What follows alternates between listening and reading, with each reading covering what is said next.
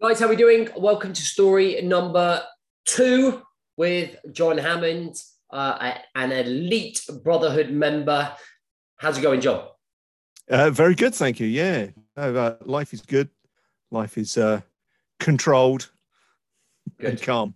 Love it. I'm loving the man shed. In amongst the chaos. Yeah, love the man. Oh yeah, gotta have a man shed, mate. Um, right. Who is John Hammond, mate? Who is John Hammond? John Hammond is a 51 year old paramedic with the ambulance service, um, a dad of two daughters, age eight and one's to be six very shortly.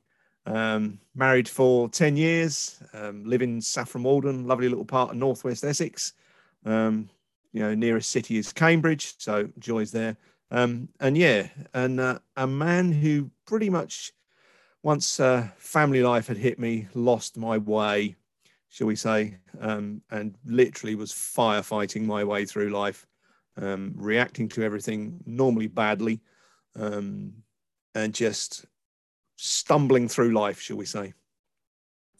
Where do you think it, um, when, we, when you look back at your past, where do you think maybe it went wrong. So, how were your 20s? Were you focused in your 20s? Were you just having a good time in your 20s?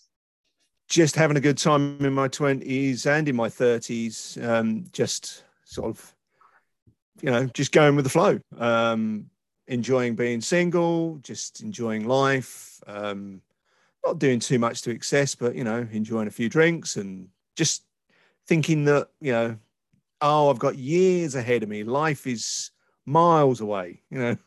Um, nothing can touch me, and uh, don't need to worry about anything. Basically. You know, when I was 20, I think I must have been about 20, I think it was about 23 when I first joined the Marines. I used to look at people that were in their 40s and think, God, they're fucking old, mate. I've got ages to go, go to that, right? Ages. Yeah. Oh, they're ancient. They're ancient. I'll never get like that. I've got loads of time to waste. yeah. I wonder how many yeah. years.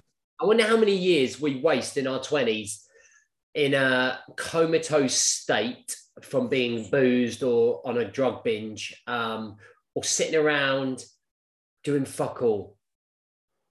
Oh, that's that's a scary concept, scary thought to think how many hours and days and months you have just lost doing nothing.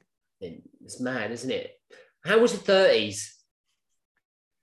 Thirties were good. Um, bit more sort of um, controlled. You know, sort of bought my first house and things like that, and was, but I was starting to be in a job that I no longer enjoyed, and I what was. was um, I'd started off working for British Rail when they still existed in the late '80s, early '90s.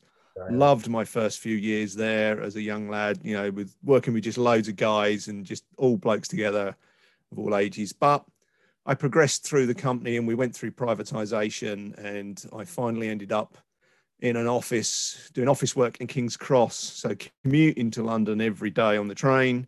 Um, and that just finished me off. I'd had enough of that. I, I was out the house at six o'clock in the morning and not getting back till seven, eight o'clock at night. So at the five, time, five days a week. You didn't have a family then, though, did you? No, no. I was still single then, and I decided I've got to change something. Um, so I'd always been interested in first aid, working on the railway, and so I thought, I wonder if I could become a paramedic, join the ambulance service. Didn't make the whole jump straight away. Dipped my toe in as a volunteer community responder. Um, did that for a few years, fell in love with it, um, and just decided to up and change. And um, that was in 2004, and here I am, still here today. Do you um do you ever look back and think I could have taken a different direction? I wonder what life would have been like if I went down this path or this path. Was it always just paramedic or was it just like, I don't know, let's take the first thing that kind of comes to me? Um, no, I'd was looking to change my career within the railway industry. Um, and I was going to go um, back onto what we call the footplate, back onto the back onto the trains. Um, and I, had um, been accepted for driving, um, and I was going to go train driving. And at the same time, I got accepted for that. I got accepted for as paramedic as well. And I thought about it really hard and sort of like, no, I think the rail industry that I really fell in love with was gone. It had modernized, you know, it had changed so much. And I was sort of like, no, let's have a complete change. Um, and just really fancied it. Do you reckon, John, at the time then, like in terms of the, in terms of transitions, when you're going through all of this and then you're going to become a paramedic, how do you think you, in comparison to where you are today, where, where were you with your mental health and emotional state? Um, my mental health was was was struggling because I was single, and I'll be honest, I didn't want to be single.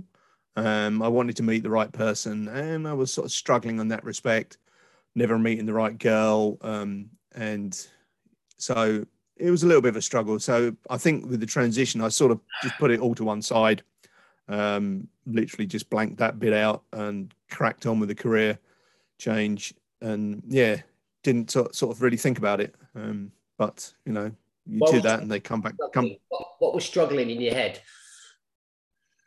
Struggling in my head was, you know, I am moving on. You know, I'm into my 30s now. Um, lots of my friends had all sort of like got married and started families, and you know, and I'm just sort of like bumbling along and not really finding anybody and, and yeah wanting a piece of that i think was wanting some element, family life was there an element that you felt like you were falling behind slipping behind and was going to be left behind? yeah yeah definitely definitely and, you know you were sort of thinking you know you know you're you're in your 30s i'm crikey before a blink i'll be midway through my 30s and in my 40s and starting to think it's not so much the same for a guy, I suppose, but you, know, you do sort of think, am I leaving it a bit late for families and kids and that sort of thing? Um, as a, as has turned out, clearly I'm not. You know, I'm 51 now, and I've got a six year old and eight year old. So, but um, but you do think it back then, you and it, it does start to play on your mind. Were, were you lonely? Yes. Yeah. How have you handled being lonely? You um, throw yourself into lots of hobbies and yeah, a lot of hobbies. I suppose I think back, a lot of drinking as well. Okay. Not to the point it was a problem, but just a bit too much, a bit more than you should do. I think. Yeah, it's it's a difficult trend. It's a di- it's a difficult place to be, isn't it? I think when you're lonely, I often I, I thought a lot more about this, and actually one of the triggers was uh, they, they do the adverts with the old people, older generation that have lost a partner and very lonely and I was trying to. So a lot of people always ask me, how do I deal with being lonely? And I guess I've never really been lonely. I think I was lonely when I left the military for three years. You know, I think that's my only when I went when I left that and I went through the divorce and I felt very alone, like you know, in, in that respect. And I think that's the closest part that I got to that. And I think it's really struggle. I, I really struggle to to want to show up being lonely. Is that something that maybe you felt? Yeah, when I was lonely, I would have I would have days where I wouldn't get out of bed, perhaps, or just wouldn't wouldn't go to things, wouldn't come out the house, um, and you just you get to that. Oh, just can't, I can't be bothered. You know, everyone else will be there with their couples and other halves, and I was thinking, oh, just leave it. It's not worth it. I can't be bothered. I won't go. Um, and you end up missing out on things. You don't go to things. Um, how do you feel that becoming paramedic shaped you? Um, it made me resilient to, well, at times it's made me resilient to a lot of the crap that goes on in life. Um, and it really has opened my, did open my eyes to how, geez, my life isn't that bad. Um, How and, did make you do that? Sorry? how did it make you have that reflection? Um, you just you go into so many places and people's lives, um, and when they're at the darkest moments in their lives, and you just sort of reflect on yourself and you think, I know I feel bad at times, but I've never got that bad. Um, and then you think, no, I'm okay. I'm doing all right. Um, or you know, you go into you think your house is house is untidy, and then you go into some of the properties we go into, and it's sort of like, man, my place is spotless. and it's interesting, you know. I think I've, I've never really looked at it like that, but there's something you just said there, and it was a case of you almost step into people's lives for um, what could be just a few minutes, but you you get you get a feel of and and an eye opener into how all of these different people live. But actually, one minute somebody's life could have flipped within seconds, and you are there trying to save that life, right? And that must really put some yeah. perspective on you on, on, like what you've just said on your life and you can't and like i think we all think worst case scenario a lot of the time of that um i've got this going on or i've got this going on going on and then you come away from a shift and you might have had to resuscitate three or four people and actually brought them back to life you might have actually lost a few people that must actually play on the mind it does um it comes back at weird times sometimes and, and like you say you know we, you can you can go to people and literally just turn their life around in seconds. Um, one of the guys, sadly, he's no longer with us, but um, one bloke I went to a long time ago um, who was having a heart attack. And when I get there, he's a guy I used to work with on the railway in my previous job, um, someone I know very well. And he went into cardiac arrest on me in the back of the ambulance. I brought him back four times wow. on the way to hospital. Um, and that was on a Sunday afternoon. Um, I resuscitated him four times, and then I went and had a cup of tea with him in his house on a Wednesday lunchtime. Wow! And he had another ten years with us. That must um, because the ripple effects of that are huge. Like for me, for that another ten years, that's another ten years with his son or his daughter or his wife or his husband, and it's and you get to play a huge part in that. Do you, do you ever let that sink in? you do when it's someone you know. So with this guy, he, you know, that really does sink in. I still see his daughter today. Um, and, you know, she's still forever grateful that, you know, I was the reason that Tony got to see his, see her, her wedding, see her, see his grandkids mm. and all of that. Um, and that, you might hear it now in my voice. Sorry, that that pulls at the heartstrings sometimes. Yeah. But then on the flip side, we do that for so many people we don't know and we never see them again. And like, you kind of just have to let that go. That is like when, when you try and get your head around that, that, I mean, that is massive, right? Like you think about, you think about the impact that you have on so many people by saving their lives or getting them to safety or making them feel safe and then you actually go away and you go, well, I wonder how many lives you've saved in your career. I wonder how that, how many ripple effects within that scenario that has changed. How many kids have been born from the fact that you've kept them alive? How many weddings have been seen? How many people have gone on to do other stuff that's helped other people? Like if you if you had a book or a catalog, it would be huge on that ripple effects, right? Yeah, and and and you think of the, the, the big ones, you know, the cardiac arrest and the resuscitations, but then the sort of like the semi big ones, you know, the heart attacks that you've gone to, um, and you've literally, you know, you've got there in good time and you've got them straight into the right hospital and tickety boo, they've had their cardiac, their heart attack fixed and the, the, the blockage taken out and the, yeah. you know, the stent fitted in their heart.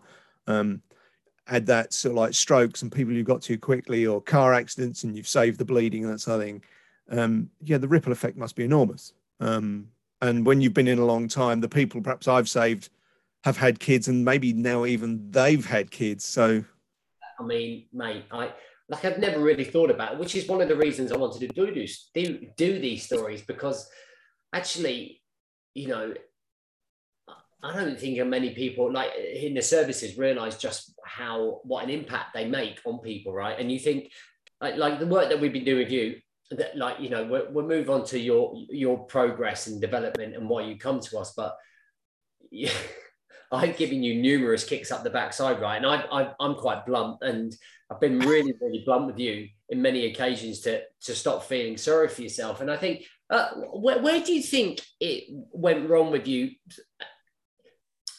I don't know if that sounds right where do you think it went wrong in terms of you really needing support um, And how did you recognize it?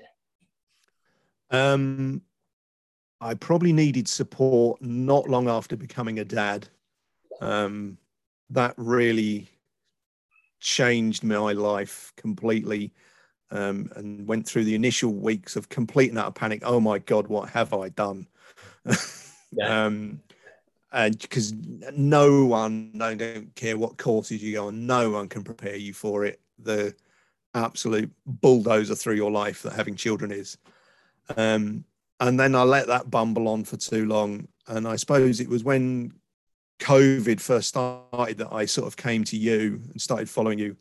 So that would be early 2020. Um, I can even remember where I was when I first started looking at your things. Where were you? Um, I, was, I was on a night shift and I was sitting in Bishop Stortford ambulance station.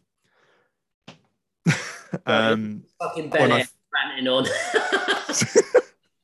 no, I, um, I got recommended you by a uh, by a very good friend um, who did some of your programs. Bless him. Um, Who's that? And um, Lee Styles. Oh, I remember. Um, yeah, yeah, a bit of a bit of a car crash is there, Lee. Sorry, Lee, if you're listening. Um, all right, pick him up there, John. Yeah, no, I've tried kicking him, um, but my boot isn't as big as yours. but um, so yeah, and you Sorry, come across me, and what state we were in. so, like, you're becoming a dad. You're trying to cope with being a dad. You're trying to cope with your job. Like, do you feel like there was a lack of structure? Was there a lack of vision? Was there a lack of connection with yourself? All of it. There was no structure, um, and didn't realize that until you. I looked back with your guidance and courses. You know, um, and one of the things that always sticks in my head is you've, you've spoken about it on a few things. Um, you know, when you're at school, you have a timetable. When you go to college, you have a timetable. Why can't we have a timetable for life? Yeah. You know, just for for what you're doing this week, yeah. and and just putting things like that, simple structures in place, and simple things like you you know what you want to try and do today, um, and then at the end of the day, you go back and you tick them off, and that just clears my head so much. It's sort of like, no, I've achieved the things I set out to achieve today, rather than beforehand. It was sort of like you get to the day, oh, I didn't do this, oh, I didn't do that, oh bollocks, I've forgotten to do this. Um, Why is that just very important for you, John? Like, what? Why? Why for you is that important? Because some people will turn around and go, well, I just like to live day to day. I just like to just wake up and go with the flow. Do, do you like everybody's different, right? Like, you know, in my head, I couldn't do that because it just there's too much chaos and stress. There has to be order. Maybe that's from the military or boarding school, I'm not sure. But um, why is it important to you to have that element of control? Because if I don't, I can easily waste time doing nothing, which is what I did 20 years ago. Um, I've got to, I'm not, you know, not pack everything in in the day, but I've got to have achieved stuff during the day so that I don't feel like I've wasted it um, just doing nothing. Um, yeah, it's just otherwise it's just otherwise just wasting time. And you know, and if the wife says, "Oh, what have you managed? What have you done today?" and you go, "Uh, nothing."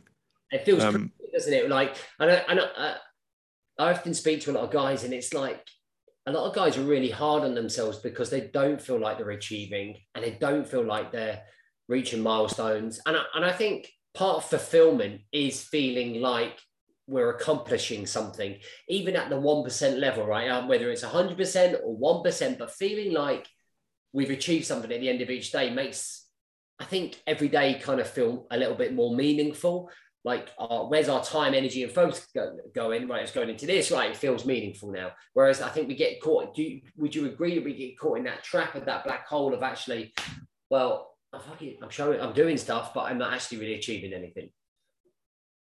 Yeah um i you know i've had times of that you know you, and that's normally comes out of making too many plans trying to do too much and then not actually achieving any of it um, so doing the little one percent really, really helps me. and just you know, and, and not doing too much in the day. I think in the in the journals we use, it's sort of like three things you're going to achieve today, um, and you try and do too much more, and you might not get one of them done. Whereas if you set, I found if I just set three or sometimes four, I'll get them done. Yeah. Yeah, I and it, it makes it a lot more realistic, right, to achieve. Um, why do you think at times you've struggled to show up? Um, it's it's normally a snowball effect of things. So if I haven't, say like I didn't say if I didn't achieve, get up and show up for a, a morning routine, it will have been because I was perhaps late to bed the night before. That would have been because I wasn't organized. And, you know, there's just a snowball effect of little things that will then, if you don't nip it in the bud, um, will just get out of control. Um, and other times, why have I not shown up? Um, you know, I like the self pity party. um, if I'm not careful. Um, not so much recently. Um, I don't want another kick up the backside from JB. They're not very nice. but um, yeah, I don't know why I've not done that so much recently. It's, it's, it's hard to pinpoint, but yeah, you can. Is it fair to say that maybe the process is actually kicking in? Yes, and it's taken a long time. Yep. Um, or it takes longer than you think it's going to. And you've said that before. I've, I've heard, you know, at least a year yeah. for some of these processes to kick in. Um, and I still haven't got it right yet, you know, and, you know, but now I try every day. And if it doesn't go right, I don't beat myself up about it. It's like, that didn't go right. Why didn't it go right? Change it, try it again. So I've got news for you. that that you never get there. like, like you've always got to evolve, right? I, I was just chatting to yeah, yeah no, you, have got to, you've got to change. There's no there's no end point here, and I think this is the thing that we all have to understand is like you keep going and you keep growing and you keep evolving until we stop breathing. And like when we stop breathing, that's game over. That's finished. And and then what everybody gets is the legacy that you left behind, right? Is is the connection and the memories and and and the the, the things that you've le- left to the girls. And it's like, man, that's what it was all for. That, that you know, it was showing up for me first and foremost, but then actually it was about leaving, showing up for me to leave that legacy for everyone else around me. And I think, I think that's what's important, right? And I think when you realize that you, you don't, it's not that you haven't reached the point, it's just that you're on this continuous journey where there's points after points after points after points where you keep going and you, you just don't stop.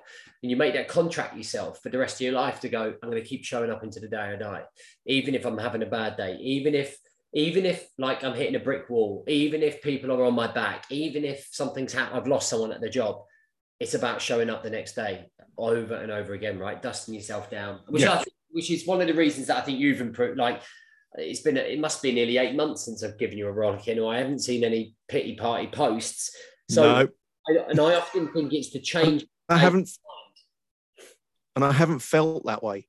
Yeah, that's good. The pity party, you know, you, uh, it's not that I haven't posted anything pity party. It's sort of like, or if I have felt that way, it's only lasted half an hour. Licking the switch. It's like like so we are all susceptible to feeling sorry for yourself. I do, like sometimes as a party, sometimes. So, like, but it's the flick of the switch in here. When you flick that switch, it doesn't change. You flick it and you go straight yeah. away. Like, stop fucking feeling sorry for yourself. Okay. Stop being a fucking little dickhead and get yourself out of your own fucking head. And, and I think the quicker you can do that, right, the more conditioned we are in our mentality and our mindset, the quicker we can flick that switch so it stays on and we and we yeah, yeah. of that. Do you know what I mean? Yeah, no, it's, yeah, it's um, yeah, it's it's it's now e- easier to just sort of like stop, think, oh, whatever, yeah. um, and then just sort of like nothing's gonna the only nothing's gonna change. Yeah. The only thing that you can change is is you, yeah. or how you perceive it, um, and how you deal with it um, and you know and that and I, I, use that switch a lot in life now. It's it's the same with with the news. Um, that's that's been don't even look at it. Yeah. Know, I speak to the phone my speak on the phone to my dad said oh do you see sounds on the news? I was like no I don't watch the news anymore dad. Yeah. Um small changes and, small changes lead to, to to to big changes all of the time right? And I think that's what you've done really well here. Um okay final question if someone listening to you, someone's listening right now, based on your own experience and your own journey about what you've been through, if you were to offer one piece of advice for that individual, what would it be?